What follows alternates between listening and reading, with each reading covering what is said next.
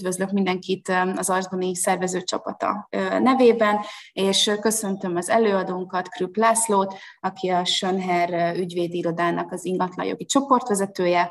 Köszönjük, hogy elfogadtad a meghívást, és a mai napon tehát akkor egy ingatlanjogi előadást fogtok hallani. Bátorítok mindenkit, hogyha menet közben kérdés merülne fel, akkor ezt nyugodtan tegyétek föl. Ehhez kétféleképpen tudtok kapcsolódni, egyfelől a chat funkcióban és a Q&A funkcióban is tudtok tőlünk kérdezni. Igyekezni fogunk ezeket a kérdéseket már az előadás közben feltenni, de az előadás végén is lesz mód arra, hogy még kérdezzetek, és akkor én át is adnám a szót Lászlónak. Sziasztok! Hát sajnos én nem látom, hogy hányan vagytok, de azt hallottam, hogy nagyon sokan, ezt nagyon köszönöm. Nem gondolom azt öntelten, hogy miattam olyan nagy az érdeklődés, hanem valószínűleg a terület miatt, ami, nem tudom, jól hallatok? Igen. Szuper! És elnézést, még csináltam magamnak egy kávét, úgyhogy majd kávét fogok szürcsölgetni közben. Szóval szerintem azért is egy érdekes előadás ez, mert pont ahogy így beszélgettünk Dorottyával és Kristóffal még itt az előadás elején, bennem is megfogalmazott, hogy vajon én hol találkoztam az egyetemen ingatlanjoggal. Úgy tudom, hogy többnyire joghallgatók vagytok, vagy már elkezdtetek dolgozni. Ügyvédjelöltként koptatjátok valamelyik gyönyörű nemzetközi ügyvédi irodának a padjait. De mégis nagyon érdekes kérdés, hogy miért kezd el valaki ingatlanjoggal foglalkozni, főleg úgy, hogy igazából az egyetemen nem nagyon van erre kapcsolódási pontja. Ott van a dologi jog, hogyha jól tudom, most már szeminárium is van belül, ami nagyon jó, meg ott van az agrárjog szeminárium, ugye, ami kis ingatlan nyilvántartási ismereteket ad, mármint volt ez így, amikor én 2007-ben vagy 2006-ban dologi jogra jártam, de minden esetben nagyon jó a jogterület. Hogy miért érdemes ingatlanjoggal foglalkozni, erre az egyik ex-kollégámat, főnökömet tudnám idézni, azért, mert ezt az ügyfél nem tudja kivinni az országból, mint az ingatlan. Tehát ezért érdemes ingatlanjoggal foglalkozni egyrészt, másrészt szerintem azért érdemes vele foglalkozni, mert ugye a nemzetközi ügyvédi irodáknak az egyik fő biznisz területe ez, tehát nyilván van a bankjogi praxis, van az M&D praxis, de szerintem ez, ha nem a második, de inkább lehet, hogy a harmadik vagy a második legnagyobb terület. És harmadsorban pedig ugye nyilván az ember ügyvédként amúgy is nagyon sok ingatlanási ügyletet lát, tehát nem csak feltétlenül nagy irodaház akvizíciókra gondolok, hanem akár lakásadásvételekre, és ti is valószínűleg a mindennapi életetekben, tehát ez a terület sokkal közelebb lesz hozzátok, mert mindenki majd valamikor lakást vesz, mindenki majd valamikor bérel egy lakást, termőföld kérdés nincs mindenkinél, de tényleg ez egy olyan jogterület, ami tényleg a gyakorlatban nagyon-nagyon gyakori, és egyébként, hogyha majd ügyvédek lesztek, vagy nem tudom, leállomvizsgáztok, és utána a szakvizsga után ügyvédek lesztek, nagyon ciki, higgyétek el, nagyon ciki az, hogyha valaki nem tud egy ingatlanadásvételi szerződést megcsinálni, a cégjog egyébként még egy ilyen terület, hogy ezzel nagyon érdemes tisztában lenni, és ez még az egyetemen nekem nem volt teljesen látható, mert nyilván ott a cégjog a PHP-ben elmerült, egyszerűen ingatlanjoggal meg egyáltalán nem foglalkoztunk, volt néhány kurzus, de hát nem igazán. Jó, és akkor gyakorlatilag tegnap este gondolkodtam azon, hogy miről fogok itt beszélni, ugye ingatlanjog gyakorlatban sokat lehetne róla tényleg beszélni. Nekem van itt egy ilyen séma a fejemben. Arra kérlek titeket, hogy, és ugye látom a chat panelt is, de majd Dorottya küldi a kérdéseket, hogyha bármi kérdés van, akkor szóljatok. Én nagyon sajnálom, hogy ez nem egy fizikai meeting, mert itt sokkal kevésbé tudnak az emberek egymáshoz kapcsolódni. Ugye az interpersonalitás az teljesen megszűnik, de azért mégis biztatok mindenkit arra, hogy kérdezzetek, mert tényleg ennek úgy van értelme. Szóval én tényleg 14 éve ezzel foglalkozom, lehet, hogy olyan dolgokat mondok, ami annyira nektek még nem releváns, lehet, hogy olyan, ami meg ismeretlen, tehát fontos, hogy én is kapjak visszajelzést. Jó? Tehát akkor ugye úgy építeném fel az előadásomat, hogy, és ezt tényleg bármikor megszakíthatjátok, hogy mi kell lépési egy ingatlan tranzakcióra, mit nézzünk egy ingatlan átvilágítás során, mi az az ingatlan átvilágítás, mik azok az egyéb feladatok, amikkel mondjuk kezdő jogászként, ügyvédjelöltként, vagy akár végzős gyakornokként találkozunk az ingatlanos munkában. Mi dönti el azt, hogy struktúrálunk egy tranzakciót, tárgyaláson, hogy tudunk viselkedni, mik a zöldmezős beruházások, és én körülbelül ennyiről beszélnék. De amit mondtam, ebben lehet, hogy nagyon sok ilyen, nem tudom, pro info lesz. Arra kérnélek titeket, hogy akasszatok félbe, és akkor kérdezzétek meg azt, ami titeket nyomaszt, vagy ami felmerül bennetek. Na, tehát akkor ingatlan tranzakció, ugye alapvetően miért vannak ezek az ingatlanos tranzakciók, vagy alapvetően az ingatlan jogot, vagy az ingatlanos ügyvédirodai praxist hogy tudjuk csoportosítani. Az első klasszikus része az ingatlan tranzakció, ez ugye adásvételt jelent, adásvételszerződés, vagy adásvételi típusú tranzakcióknak a megkötését, és itt alapvetően arra kell gondolni, hogy ugye mindenfajta ingatlan piaci alszektorban lévő ingatlanoknak az adásvétele, tehát milyen szektorokról beszélünk, és ha most ez interaktív lenne, tehát akkor fel is tudnék szólítani mindenkit, mert tartottam órát Bigovar sokáig, és egyébként most is van az egyetemen a Schönherr ügyvédi irodának egy órája, ezt csak ajánlom a figyelmetekbe, fakként fel lehet venni. Ott is van két alkalom ingatlanjog. Tehát ugye vannak az irodaházak, mint ugye alszektor, van a logisztikai szektor, ugye ezek a, mondjuk a raktárépületek, aztán vannak a bevásárlóközpontok, ez a kereskedelmi szektor, vannak a termőföldek, van a lakóingatlan szektor, ugye itt megint tudunk megkülönböztetést tenni, hogy valamikor egy professzionális ingatlanfejlesztő épít egy ingatlant, valamikor meg csak egy sima ingatlanadásvételről beszélünk egy használt lakásnál. Ugye ezek az ingatlanpiaci termékek gyakorlatilag, ugye így hívjuk őket, és ezekre fűződik fel egy tranzakció. Alapvetően ugye a tranzakciónál kétfajta módozat lehetséges, van az úgynevezett asset deal, meg a share deal, ugye asset, amikor az eszközt veszik meg közvetlenül, share deal, amikor pedig azt a tulajdonjogot, tehát ugye azt a céget veszik meg, akinél mondjuk az irodaháznak a tulajdonjoga van, és vannak speciális asset dealek is, erről majd fogok beszélni. Most a tranzakció ugye alapvetően azt kell látnotok, hogy emiatt jön létre. Tehát azért jön létre, mert mondjuk van egy kiadott irodaház, bérbe van adva, 100%-osan hosszú távú bérleti szerződések vannak benne, és azért akarja megvenni az ingatlan befektető, mert ugye bérleti díjből bevételt realizál. Ez a klasszikus ingatlan tranzakció, ugye ez lehet share meg asset deal, amit az előbb mondtam. Ez a munkánknak az első része. A munkánknak a második része azok az zöldmezős beruházások. Itt megint csak máshogy néz ki a történet, erről fogok beszélni. A munkánknak a harmadik része azok a bérleti szerződés tárgyalások, hogy alapvetően ezek azok a bérleti szerződések, amit PtK-ra kell gondolnatok, PtK bérleti szerződés, mert szerződés általános rész. Ezek azok a bérleti szerződések, amelyeket például, hogyha elmentünk bevásárolni a H&M-be, vagy a nem tudom, bármelyik bevásárlóközpontba, akkor ugye ilyen bérleti szerződésekkel kerülnek hasznosításra ezek az ingatlanok. Tehát ugye többnyire nem a, bizonyára tudjátok, hogy többnyire nem a H&M-nek a tulajdonában van, hanem általában egy ingatlan holding, vagy ingatlan tulajdonló cég tulajdonában van, és bérbe adja ezeket az ingatlanokat. És akkor a munkánknak a harmadik nagy része az az, hogy ilyen bérleti szerződéseket tárgyalunk le, a bérlő vagy a bérbeadó szempontjából, és arra hívnám fel a figyelmet, hogy egyébként tudok mindenhez, és hát majdnem mindenhez ilyen PtK hivatkozást adni, valószínűleg azt titeket most annyira nem érdekel, de hogy tehát azt lássátok, hogy egyébként megvan a PtK-ban mindig az a két-három szakasz, ami ilyenkor releváns. Tehát például ugye van a bérelt dolog átruházása, a 6. könyv 240. szakasz, hogyha jól tudom, ugye az mondja meg, hogy ha van egy bérleti szerződés, akkor a bérelt dolog, az ingatlan átruházása, az nem szünteti meg a bérleti szerződést. Ugye? Tehát alapvetően ez az a PtK szabály, nem is gondolná az ember, ami az összes ingatlan tranzakciónak a drivere, mert hogyha ez nem így lenne, akkor senki nem venné meg az ingatlan. Hiszen nem azért fizetnek ki egy odaházért sok pénzt, hogy az olyan gyönyörű épület, ezzel lehet vitatkozni, hanem azért, mert nagyon nagy bevételt termel. És ugye, hogyha a bérleti szerződések felmondhatóak, akkor nem termel bevételt. És utolsó mondat, ez a felvezetőként a munkának a negyedik része az meg minden más.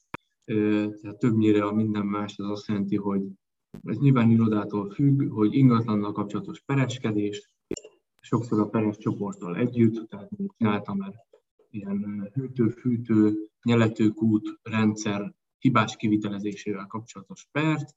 Ugye én voltam ott az ingatlanjogi oldalról. Ugye ezek az zöldmezős beruházásokhoz tartoznak, egyébként a kivitelezési szerződésekről is fogok beszélni.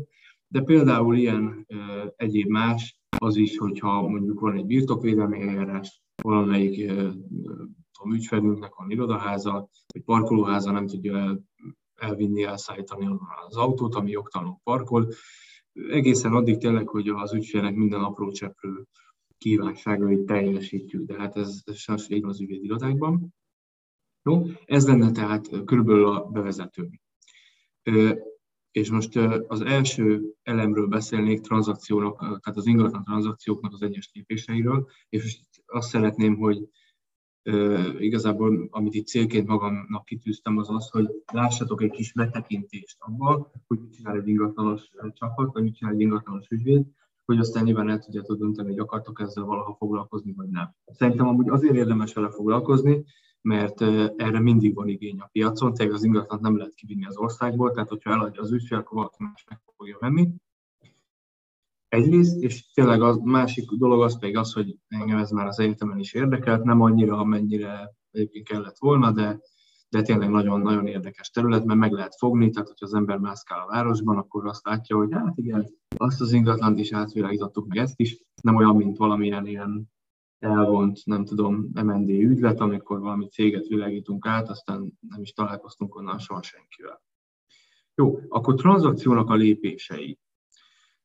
Ugye minden ingatlanos tranzakció először egy szándéknyilatkozattal indul, ezt letter of intentnek, vagy term sheetnek, vagy szándéknyilatkozatnak is hívjuk, főbb szerződéses feltételeket tartalmaz, és gyakorlatilag egy ilyen kezdetleges puhatolózás a felek részéről, kezdetleges puhatolózás a felek részéről, és mindig tartalmazza azt a kikötést, ez egy jogi kötőerőt nem tartalmaz, tehát megint vissza tudnék utalni a PtK-nak azokhoz a részeihez, amit most nem tudok kívülről, de ajánlati kötöttséget nem keletkeztet, előszerződést, szerződést nem hoz létre, de mégiscsak egy szándéknyilatkozat, általában azt tartalmazza 5-6 oldal, vagy valamikor egy-kettő, van egy jogi része, hogy kitettük a felek, mi a tranzakció struktúrálása, és van egyébként egy kőkemény biznisz része, tehát egy olyan üzleti része, például egy ingatlanos, mondjuk egy irodaházas bérleti szerződésekkel kiadott irodaháznál, hogy mennyi, és ugye itt általában angol kifejezéseket tartalmaz ez a dokumentum, hogy mennyi a hozama, mennyi bérleti díjat termel egy évben, milyen beruházásokat kell csinálni. Ugye a hozam az általában százalékban jelölik meg, hogy nem tudom, 5,6%, az azt jelenti, hogy az egyéves bérleti díj tömeg, amit ez az eszköz, az a termék úgymond hoz, az mondjuk évente 5,6%-át termeli meg a bekerülési értékének. Tehát vannak benne mindenféle ilyen feltételezések, hogy ennyit meg annyit vagyunk hajlandóak adni ezért az irodaházért, feltéve, hogy rendben van a bérleti szerződések, feltéve, hogy jó lesz az átvilágítás, stb. És akkor ugye a szándéknyilatkozat, most mégis most kérdezhetnék vissza hozzátok, hogy szerintetek miért kell legyen szándéknyilatkozat, hogyha beleírjuk azt is, hogy igazából semmilyen jogi kötőerővel nem rendelkezik. És nem tudom, hogy bárkinek van-e valamilyen ötlete. Akár lehet a chatben is. Próbálom a határait feszegetni ennek az online. Jó, mert még 5 másodpercet várunk, Dori, vagy menjünk tovább? Szerintem menjünk. Jó, oké. Akkor ez nem jött össze ez a próbálkozásom. Szóval azért, mert nyilván a felek részéről azért kell egy elköteleződés, hiszen onnantól kezdve majd el kell kezdeni az átvilágítást, és sok-sok pénzt kifizetnek majd a tanácsadóik részére, akik megcsinálják ezt az átvilágítást. Jó? Átvilágítás után jön a szerződés, fogok még az átvilágításról beszélni, vagy igazából most is tudok beszélni. Az átvilágítás az gyakorlatilag ugye többfajta átvilágítást érthetünk ez alatt. Ugye van a jogi, hát ugye nyilván ezt csináljuk mi, de egyébként attól függően, hogy milyen tranzakciót nézünk, másfajta átvilágítások is vannak. Tehát például van adós, van kereskedelmi, van műszaki. Ugye, hogyha egy irodaházat megveszünk, akkor tudni akarjuk, hogy mondjuk a kéményt fel kell újítani. Teljesen banális, vagy nem banális, hanem teljesen száraz életszerű példa. Vagy adós átvilágítás, hogy általában azt dönti el, hogy struktúráljuk a tranzakciót. Például 2008 előtt, amikor én még tanultam az egyetemen, gyönyörű időszak volt, akkor, hogyha az ember egy SZD-t csinált, tehát az irodaházat úgy vette meg, hogy ugye ingatlanadásvételi szerződés keretében, akkor mindig fizetendő volt a visszajelzési illeték. 4% vagy 2 vagy 4% attól függ, hogy mekkora az értéke. De amikor egy olyan céget vett meg, akiben ingatlan van, tehát igazából ingatlan, tehát ingatlan társaság, akkor nem kellett fizetni ezt az illetéket. Most 2008 után ezt a jogalkotó megváltoztatta, de még mindig nagyon sok adós olyan szempont van, ami eldönti azt, hogy végül eszed vagy cserli lesz az adott tranzakció. Itt csak arra hívnám fel, jó? És itt csak arra hívnám fel a figyelmet, hogy ugye mi az ügyvédi irodában, amikor nézzük ezeket az átvilágításokat, akkor mi ugye csináljuk a jogit, de mi megkapjuk az összes többit. Nyilván, hogyha valaki ügyes, akkor azt elkéri, és ezeket mindig nem árt elolvasni. Tehát a 2-3 ilyen átvilágítási jelentés után körülbelül meg lehet érteni belőle a főbb adós vonzatát ennek egy ilyen tranzakciónak. Ugye áfa, társasági adó, SZIAM ilyenkor tipikusan felmerül. Ez tehát az adós átvilágítás. Következő az a környezeti átvilágítás, ami nem elsősorban irodaházaknál vagy plázák átvilágításánál fontos, hanem inkább egy zöldmezős beruházásnál. Tehát például volt olyan ügyünk, amikor meg akart venni egy termelő cég, akart venni egy ingatlant, ott akart építeni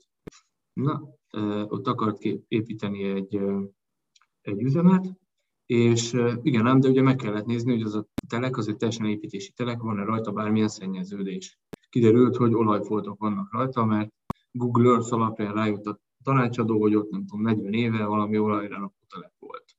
És ugye akkor ennek már is egy csomó jogi vonatkozása van, hogy akkor ezt hogy tudjuk megoldani ezeket a problémákat, amik ebből származnak. Ez tárja fel a környezeti átvilágítást, és a kereskedelmi az meg például azt, hogy mondjuk azok a bérleti szerződések, azok piaci áron vannak-e megkötve, piaci bérleti díjat tartalmaznak-e vagy sem. És nagyon röviden tömören. Jó?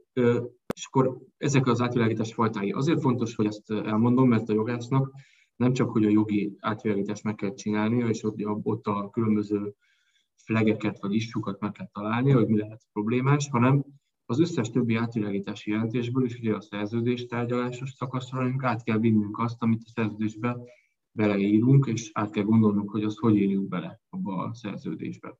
Ez a jogászok feladata, tehát itt maximum annyiban tud segíteni az adótanácsadó, vagy a környezetmérnök, vagy akár a kereskedelmi tanács, hogy elmagyarázza nekünk, hogy most konkrétan mi a probléma, ha nem értjük. De nekünk kell beleírni a szerződésbe. Jó, jogi átvilágítás menete, na és most itt átkanyarodok arra, hogy nálunk az irodában az ügyvédjelöltek mivel találkoznak, vagy a kezdő ügyvédek, vagy a kezdő jogászok. Ugye minden jogi átvilágítás úgy kezdődik, hogy van egy adatkérő lista, és ez az adatkérő lista, ez ugye egy elég részletes, akkor mindenféle dolgot bekérünk az ügyféltől, ugye attól a cégtől, akit megveszünk, vagy akinek az ingatlanját megveszünk, hogy akkor töltsék fel az összes bérleti szerződést, töltsék fel az összes munkaszerződést, erősítsék meg, hogy ehhez képest nincs több munkaszerződés, stb. Stb. És ezt a listát, ezt például nálunk ügyvédi alatt szokták csinálni. Szerintem egy tök jó munka, mert eléggé nagy rálátást lehet már így kapni gyakorlatilag arra a volumenre, amit majd utána át kell néznünk. És amúgy nagyon fontos is, mert hogyha rossz az adatkérő, akkor igazából ez eléggé meghatározza utána az adat minőséget, hiszen hogyha csak egy pár dolgot kapunk, és ugye ugyanakkor van még egy csomó bérleti szerződés, amit nem kaptunk meg, akkor ez utána egy szabadossági probléma lesz, de erről majd még később fogok beszélni. Adatkérő után megnyílik az adatszoba, ugye itt háromfajta adatszobát megkülönböztetni. Még amikor én elkezdtem dolgozni, akkor volt olyan adatszoba, amikor betereltek engem egy sötét szobába, lekapcsolták a villanyt, én meg felkapcsoltam, és láttam, hogy ott volt egy csomó ilyen akta, és hát el kell kezdenem. Leveszegettem az aktákat, és akkor nézegettem ott a papírokat, ez elég szürreális volt, nem kívánom nektek ezt az élményt. Mindenesetre most már nincsenek ilyen adatszobák, van egy következő szint, amikor az eladónak mondjuk a tanácsadójához, mondjuk KPMG-nél voltam így egyszer, be kell menni, és akkor ott kaptok egy laptopot, és akkor ott lehet nézegetni a dokumentumokat. De ami most már valójában este 99%-ában van, az ugye egy elektronikus adatszoba. Nem tudom, hogy ilyet láttatok-e, mert nyilván aki ügyvéd előtt, az már valószínűleg látott, de szerintem ilyet az egyetemisták nem láttak még, csak azért, mert én még túllapot sem láttam az egyetemen, szóval lehet, hogy virtuális adatszobát sem láttatok. Ez gyakorlatilag az interneten egy olyan platform, ahol egy rendezett mappastruktúrában le vannak mentve a tranzakcióhoz kapcsolódó dokumentumok, amiket át kell világítani. Utána ezeket fel szoktuk osztani, tehát mindig csinálunk egy csapatot az ügyvédi irodán belül, mondjuk egy ingatlanos tranzakción dolgozunk 3-4-en egyszerre, ugye itt ügyvédjelöltekkel, ügyvédekkel, illetve van olyan, hogy mondjuk egy banking and finance-es kollega is megnézi ugye a finanszírozási szerződést, akkor valaki más a munkaszerződéseket, hogyha ilyenek vannak. Szóval általában felosztjuk ezt a munkát, és akkor mindenkinek van egy saját területe, aminél elsőlegesen olvasgatja a dokumentumokat, tehát írogatja, hogy mi lehet a kockázat, és utána pedig ugye összeállít erről egy, hát egyrészt ugye Q&A, ezt felírtam ide magamnak, ugye ezek a kérdések és válaszok, ugye, amiket fel lehet tölteni mindig az adatszobába, illetve utána, hogyha már volt egy ilyen első review-ja az adatszobának, akkor pedig csinálunk egy ilyen issue listát, ahol gyakorlatilag az ügyfélnek már előre jelezzük, hogy mik azok a főbb dolgok, amiket találtunk. És akkor mi lehet a tipikus kockázat? Mondjuk egy ilyen átvilágításnál. Mondjuk szerintetek, hogyha az érdeke, hogy egy irodaházat vegyen meg, amit teljesen adva, akkor nyilván megnézzük a bérleti szerződéseket, és akkor most még egyszer megpróbálkozok, tudom, hogy sokan vagytok, lehet, hogy nem is tudtok egymásról, de hogy mi az, ami elsődlegesen egy hatalmas nagy probléma ezekben a bérleti szerződésekben. Hatalmas nagy probléma lehet. Nem tudom, van-e bárkinek bármilyen ötlete? Dóra, esetleg neked is lehet ötleted. Most nagyon megszólítva érzem magam. Hát a bérleti szerződések esetén például nem tudom, hogyha mondjuk a bérleti szerződés felmondható esetleg kizárólag azért, mert másik fél változik.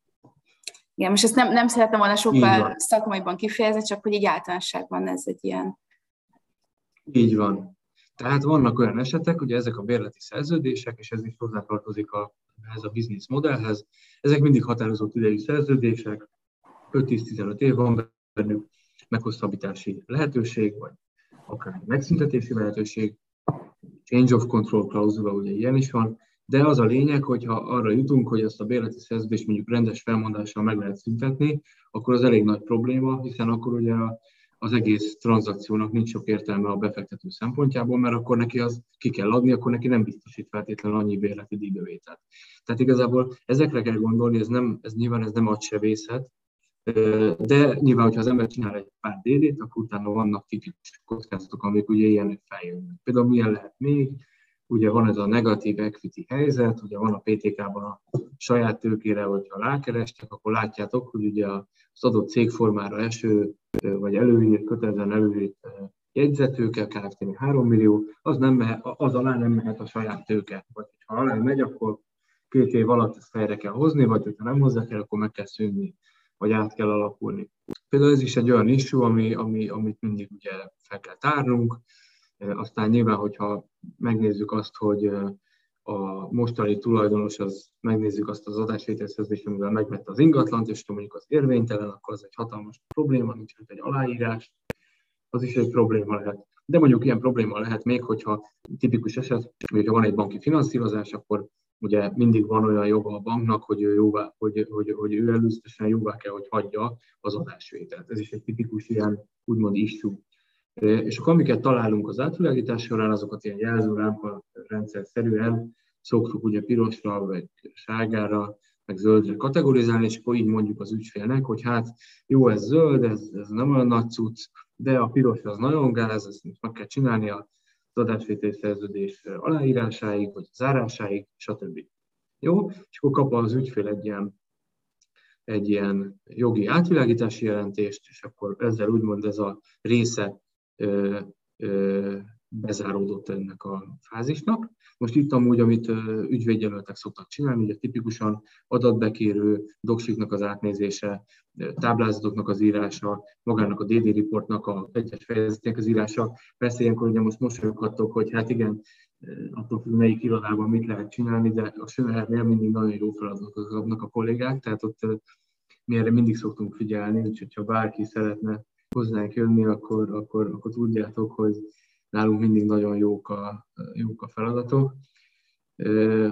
De a lényeg az az, hogy az átvilágítási jelentésnél az az eredmény, hogy van mondjuk egy 50 oldalas angol, általában angol átvilágítási jelentés, aminek egyébként az ügyfélnél a vezetőség mondjuk nem feltétlenül olvassa az egészet. De nyilván attól függ, hogy van egy nagy jogi csapatuk, vagy nincsen, vagy csak a vezérigazgató nézi ezt meg.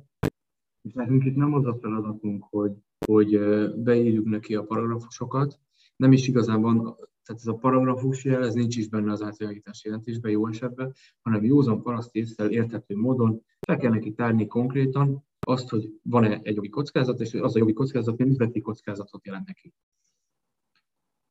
Alapvetően ez a célja, tehát akkor jó egy átvilágítási jelentés, hogyha minél tömörebb, minél rövidebb, de nyilván teljes körül, tehát kiterjed mindenféle kockázat.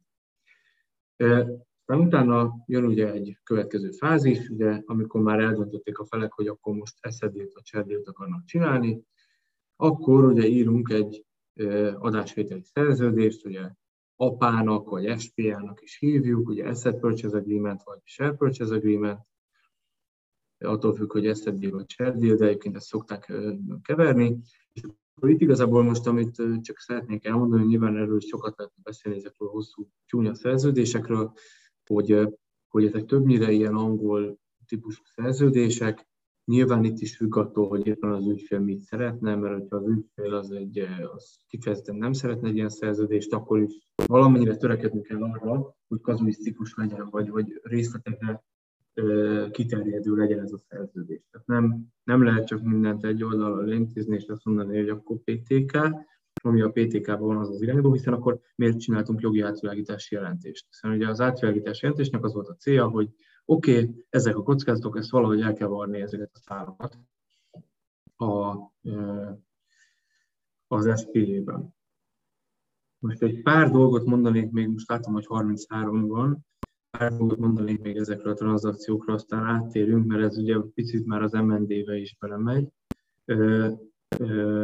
Tehát a szerződés az általában hosszú van, ugye a definíciós része, amit itt csak kiemelnék, az általában a szavatosságok, ugye megint csak PtK-ban tudjuk, hogy mi a szavatosság, ugye van kelékszavatosság, meg jogszavatosság, hogy ugye ezt le kell ugye fordítani az ingatlanos tranzakcióknak a nyelvére, ugye kelékszavatosság az mi lenne tipikusan egy irodaház esetén, hogy például, nem tudom, nincsen neki olyan hibája, amiről tud az eladó, műszaki hibája, vagy például jogszavatosság, a bérlők azok boldogok, van egy úgynevezett happy tenant warranty, hogy a bérlők boldogok, mindenki fizetni akar, senki nem akar kiköltözni, aztán ugye a céges szavatosságok, hogyha mondjuk egy céget veszünk, tehát share deal-ben van, a cégben van az ingatlan, hogy a céget azt megalapították, hogy létezik, és nem tudom, a negatív equity helyzet az nem áll fel. Tehát ezek mind olyan ígéretek, amikkel kecsegteti az eladó a levőt, hogy igen, ezt tudja az a bizonyos termék vagy projekt, teljesen mindegy, hogy hívjuk, hogy ezt tudja. Igen ám, csak ugye az a helyzet, hogy az átvilágításnak pont az a célja, hogy feltárjuk azt, hogy mi az, amit nem tud a projekt, tehát mi a probléma vele. És ugye, hogyha van vele valami probléma, akkor nem jó megoldás az, hogyha mi ezt úgymond hatóságként beírjuk a szerződésben, mert akkor azzal csak kijelentettünk valamit az eladóval, amiről tudjuk, hogy nem úgy van. Ugye, és akkor itt jön az indemnity, ugye ez egy angol száz, ugye a warranty meg az indemnity, ez mindig egy angol száz jogintézmény, és ilyenkor általában teljes kár megtérítés, vagy teljes kártalanítást szoktunk kérni az olyan dolgokra, amikről tudjuk, hogy probléma az átvilágítás alapján először, és másodszor a legfontosabbakat, azokat meghatározzuk úgymond zárási feltételként. És most átmegyek a tárgyalási stratégiára, itt csak pár dolgot írtam össze, hogy ugye több tárgyalási kör van általában egy ingatlan tranzakciónál, mint egyébként minden M&D tranzakciónál, van általában egy tapogatózás, első tárgyalásnál mindig egy magasabb szinten vannak ott, tehát az ügyfél részéről is mindig van egy olyan projektmenedzser, vagy esetleg nem tudom, vezérigazgató, vagy üzletági vezető, aki ott van. És akkor az SZPJ tárgyalás az igazából úgy működik, hogy a DD, tehát az átvilágítás alapján feltárt kockázatokat beszéljünk át, hogy ezeket hogy valljuk el, és akkor gyakorlatilag utána átküldjük nekik a tervezetet, és a tervezet tárgyalásánál mindig van két lehetőség, hogyha túlsokott a jogász, akkor egyről a kettőre megyünk, tehát így a változtatási javaslatok kapcsán, de sokszor van az is, hogy alapvetően üzleti szinten zajlik, és akkor alkudozunk, hogy akkor te ezt kihúzod, oké, akkor ezt beírhatod, akkor ezt kihúzod, akkor ezt is beírhatod, tehát valamilyen az eladó ad valamit, de kér is valamit cserébe. Vételár kalkuláció, vagy vételár, ami alapvetően üzleti dolog, és remélem, hogy nem sokat beszélek ezek az üzleti dolgokról, csak még egyszer azt akarom mondani, hogyha valaki több időt tölt majd ügyvédirodában, akkor ugye azt látja, hogy az egy must, hogy a jogi kockázatokat feltárjuk, ugye az meg egy nice to have, hogyha az ügyfélnek az üzleti dolgokban tudunk segíteni. Tehát például tipikus esete, hogyha a DD reportban találunk olyan problémát, akkor az vételárcsökkentő tényező, és akkor mindig elkezdődik a húzavona. Most volt legutóbb egy olyan ügyünk, egy irodaházban kiderült, és ez műszaki dolog volt, csak ugye az ügyvédnek végig ott kell lennie, mert neki kell beírni a szerződésbe. Kiderült, hogy az irodaháznak a parkoló szintjeit olyan burkolóanyaggal ragasztott. És ezt csak azért mondom, mert tényleg egy ilyen nagyon életközeli dolog, tehát nem valami csillagászati dologra kell gondolni. Tehát olyan anyaggal ragasztották le az irodaháznak a padlózatát, ahol a parkoló szintek vannak, ami nem oda való, és akkor ott nézegettük a termék bemutatóját annak a bizonyos terméknek, amivel leragasztották, és kiderült, hogy €5 millió újra csinálni. És ugye ez már is egy hatalmas nagy probléma, egyrésztről, másrésztről meg egy üzemeltetési kérdés is, hiszen hogyha ki van adva egy irodaház, nem lehet megcsinálni azt, hogy nem engedjük be a parkolóhelyekre az autókat 5 napig, amíg az a cucc megszárad. Szóval ezeket így kell látni. De egyébként vannak jogi problémák is, például azt látjuk, hogy a tulajdoni lapon nincs bejegyezve ott egy szolgalom, aminek ott kéne lenni, akkor ez is egy zárási feltétel. Jó? És akkor egy mondat még erről a dologról, hogy amikor megvan a végleges tervezet, vagy végleges szerződés, akkor általában van egy aláírási ceremónia, hogy ezt tűnhetják a jogászok, mert tudnak papírokat osztogatni, meg fontoskodni.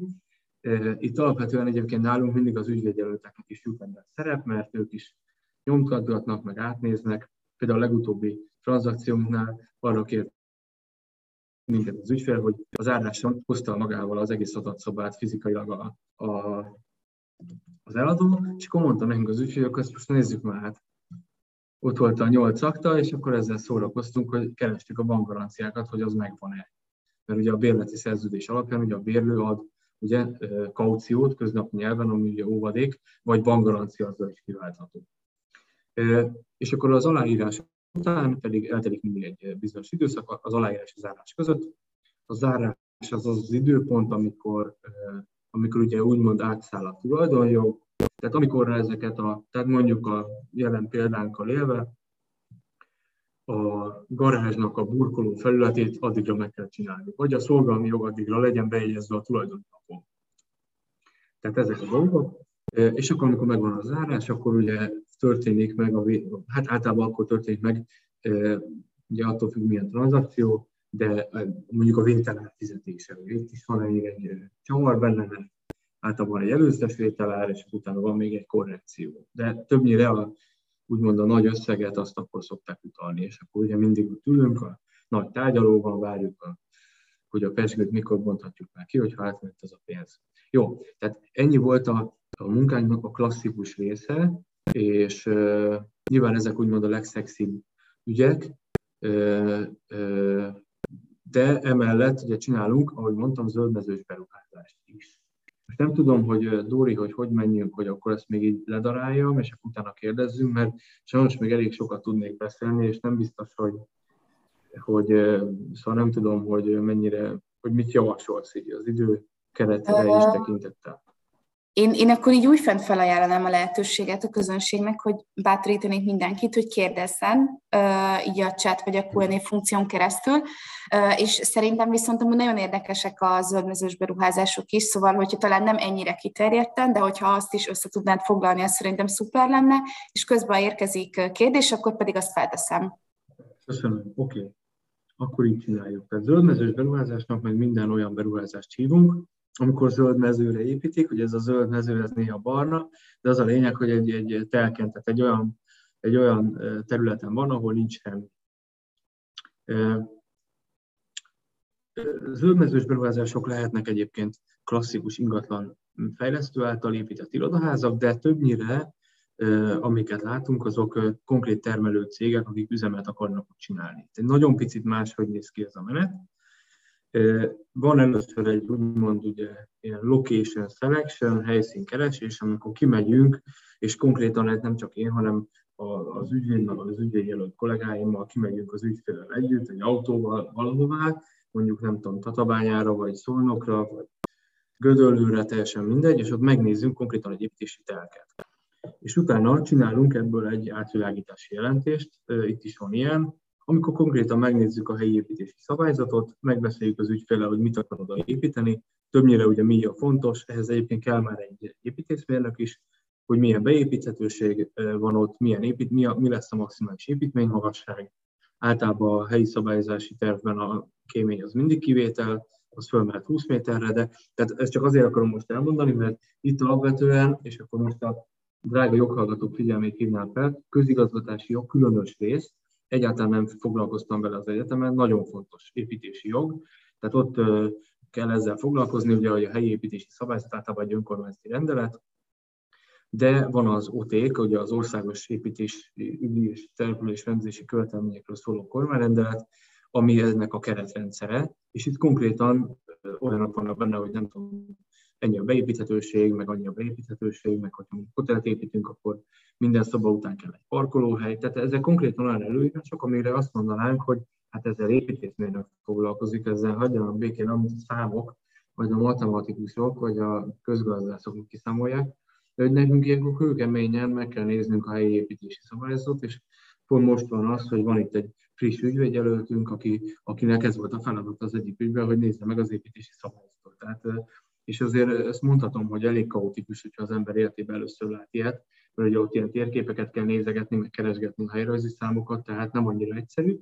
Na, és akkor ebben az esetben ugye csinálunk egy átvilágítási jelentést, aminek többnyire az az outputja, a vége, hogy akkor ezt ilyet fel lehet építeni, nyilván mindig leírjuk, hogy akkor ezt a mérnökök is nézzék meg az építészek, nyilván megnézzük a tulajdonlapot, és akkor utána írunk általában egy előszerződést. Azért kell általában előszerződés, mert mivel itt ugye külterületi ingatlanok, többnyire külterületi ingatlanokról, vagy ipari parkban lévő ingatlanokról beszélhetünk, sokszor kell még egy telekalakítás. És akkor most megint jelezném a közigazgatási jog különös részt, soha nem gondoltam volna, hogy ez ennyire fontos, de nagyon fontos. Akkor a telekalakítási eljárást kell megcsinálni, most pont csináltunk ilyet az egyik ügyfélnél, és akkor ugye nyilván ott az egyik ügyvédjelölt kolléginak ezt csinálta, ugye neki nyilván a földhivatalnál is gyakorlatilag ugye a földhivatali eljárás is intéznie kell, hívogatnia kell a földhivatalt, meg kell írni a kéremet, de egyébként nyilván az ügyfél felé is riportálunk, hogy akkor konkrétan mikor lesz meg az a telekalakítás. És ez azért kell, mert hogyha a telekalakítás megvan, ugye akkor általában a kivitelező vállal még út, tereprendezési munkákat, akkor utána van egy végleges szerződés. Tehát végleges szerződést ugye van megint egy szabály, hogy ugye tudunk-e olyan ingatlanra szerződni, ami még nincs meg. Persze tudunk, csak nem lesz bejegyezhető az ingatlan nyilvántartásba.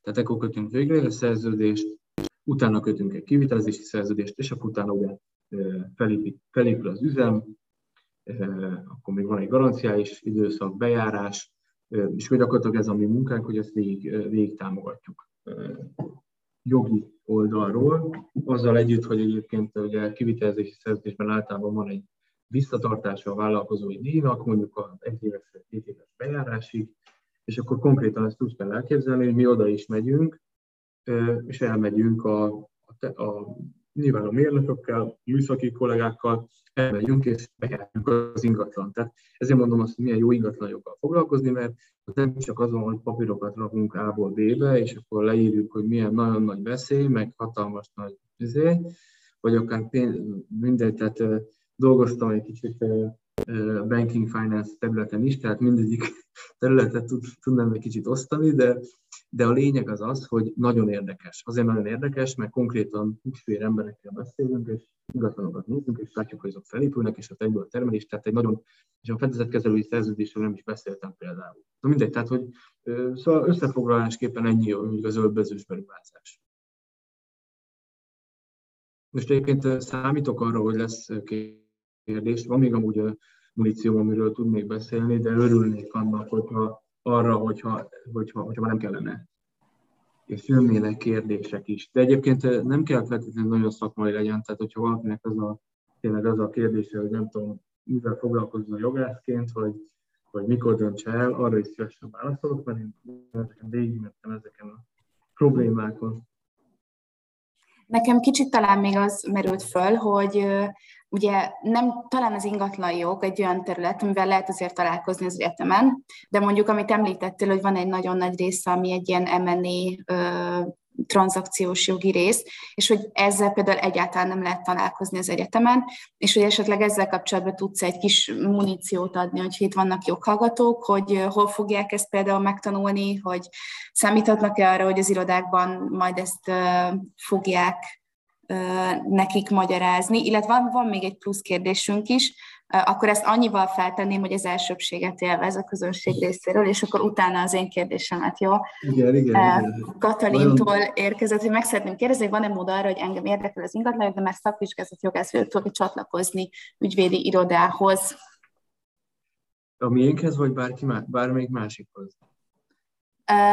Hát feltételezem, hogy ez itt leginkább... Tudom, elnézést, csak ugye nyilván mindenkinek saját maga felé áll a szerűza. Tehát annyi, hogy szerintem mindig van rá lehetőség. Arra kell figyelni nyilván, hogy szakvizsga után már bizonyos szempontból bezáródnak a kapuk, mert vannak ugye más dolgok, tehát hogy nyilván ez egy befektetés. Ugye mindig azt mondták régen a főnökeim, hogy ez egy hosszú távfutás, amikor mondjuk szerettem volna fizetésemelést kérni, stb. Az igaz egyébként, hogy sok munkát kell berakni, de hát szerintem sohasem később, csak azzal kell számolni, hogy az elején tisztázza már az ember, hogy mit szeretne. Tehát, hogyha mondjuk nagyon sok olyan eset van, hogy szakvizsgázott jogász bekerül valahová, és mondjuk csak napi 6 órában dolgozik, ugye mondjuk már kisgavája van, akkor nyilván ő csak annyira terhelhető, de ez nem probléma. Tehát szerintem, nyilván ez mindig adott irodától függ, ez szerintem nem egy kizáró körülmény, hogyha valaki már szakvizsgázott jogász.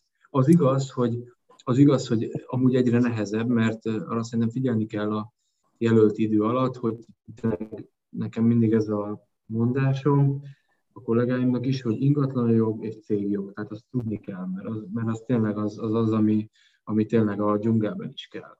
Szóval a banking az csak utána jön relevanciában szerintem. De egyébként még egyszer, tehát a válaszom az, hogy szerintem van mód rá. Tehát nyilván ez irodától is függ, de ez nem egy kizáró körülmény, láttam már sok ilyen példát. Jó. Érkezett még kérdés, igen, a munkanyelvvel kapcsolatban. Igen, azt nem tudom, mindenki látja, vagy felolvasod? Felolvashatod.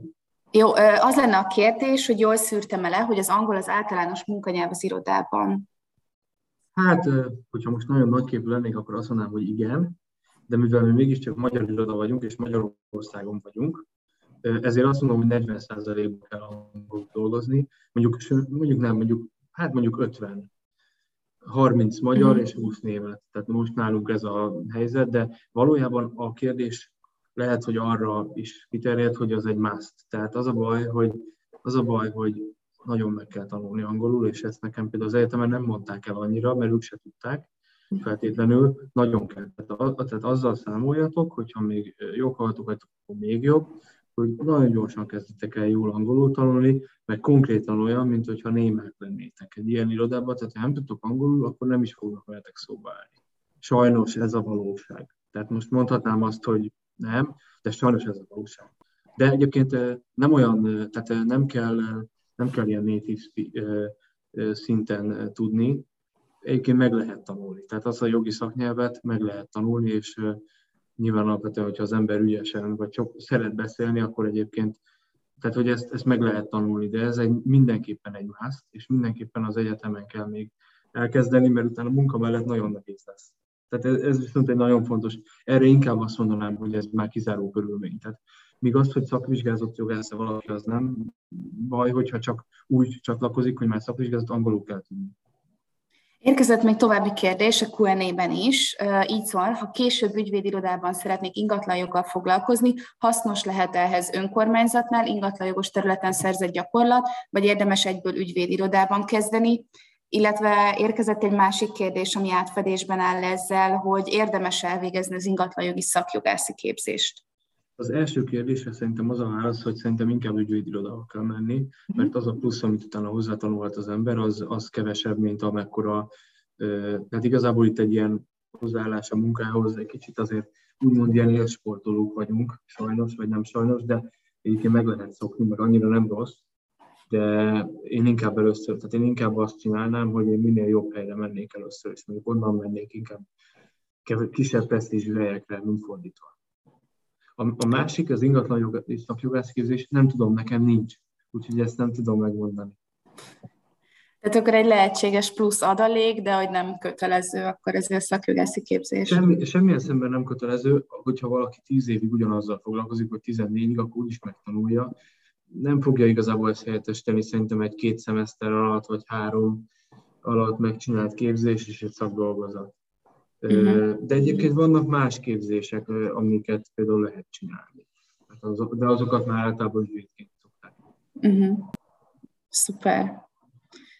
Jó, és akkor nem tudom még, hogy esetleg visszatérjünk-e arra a kérdésre, hogy az M&D-s tranzakciós részét azt akkor a jelöltek inkább az ügyvédirodákban szokták megtanulni, és hogy erre amúgy ez belső képzés alapján szokott működni, vagy inkább úgy, hogy valaki leül, több tranzakcióban részt vesz, és utána egy idő után látja azokat a dokumentumokat, amit ugye említett, dokumentumbekérő listák, vagy akár az adatszobák, vagy akár azok a jelentések, azok a DD riportok, amik ugye elkészülnek ilyenkor. Szerintem ez a legjobb módszer. Tehát igazából vannak nekünk is képzéseink ilyen irodán belül, meg van, ugye mi egy ilyen bécsi központú nemzetközi iroda vagyunk, tehát vannak Bécsben is ilyen képzések, de alapvetően mindig az a legjobb, hogyha valaki csinálja és nem beszél róla, szerintem.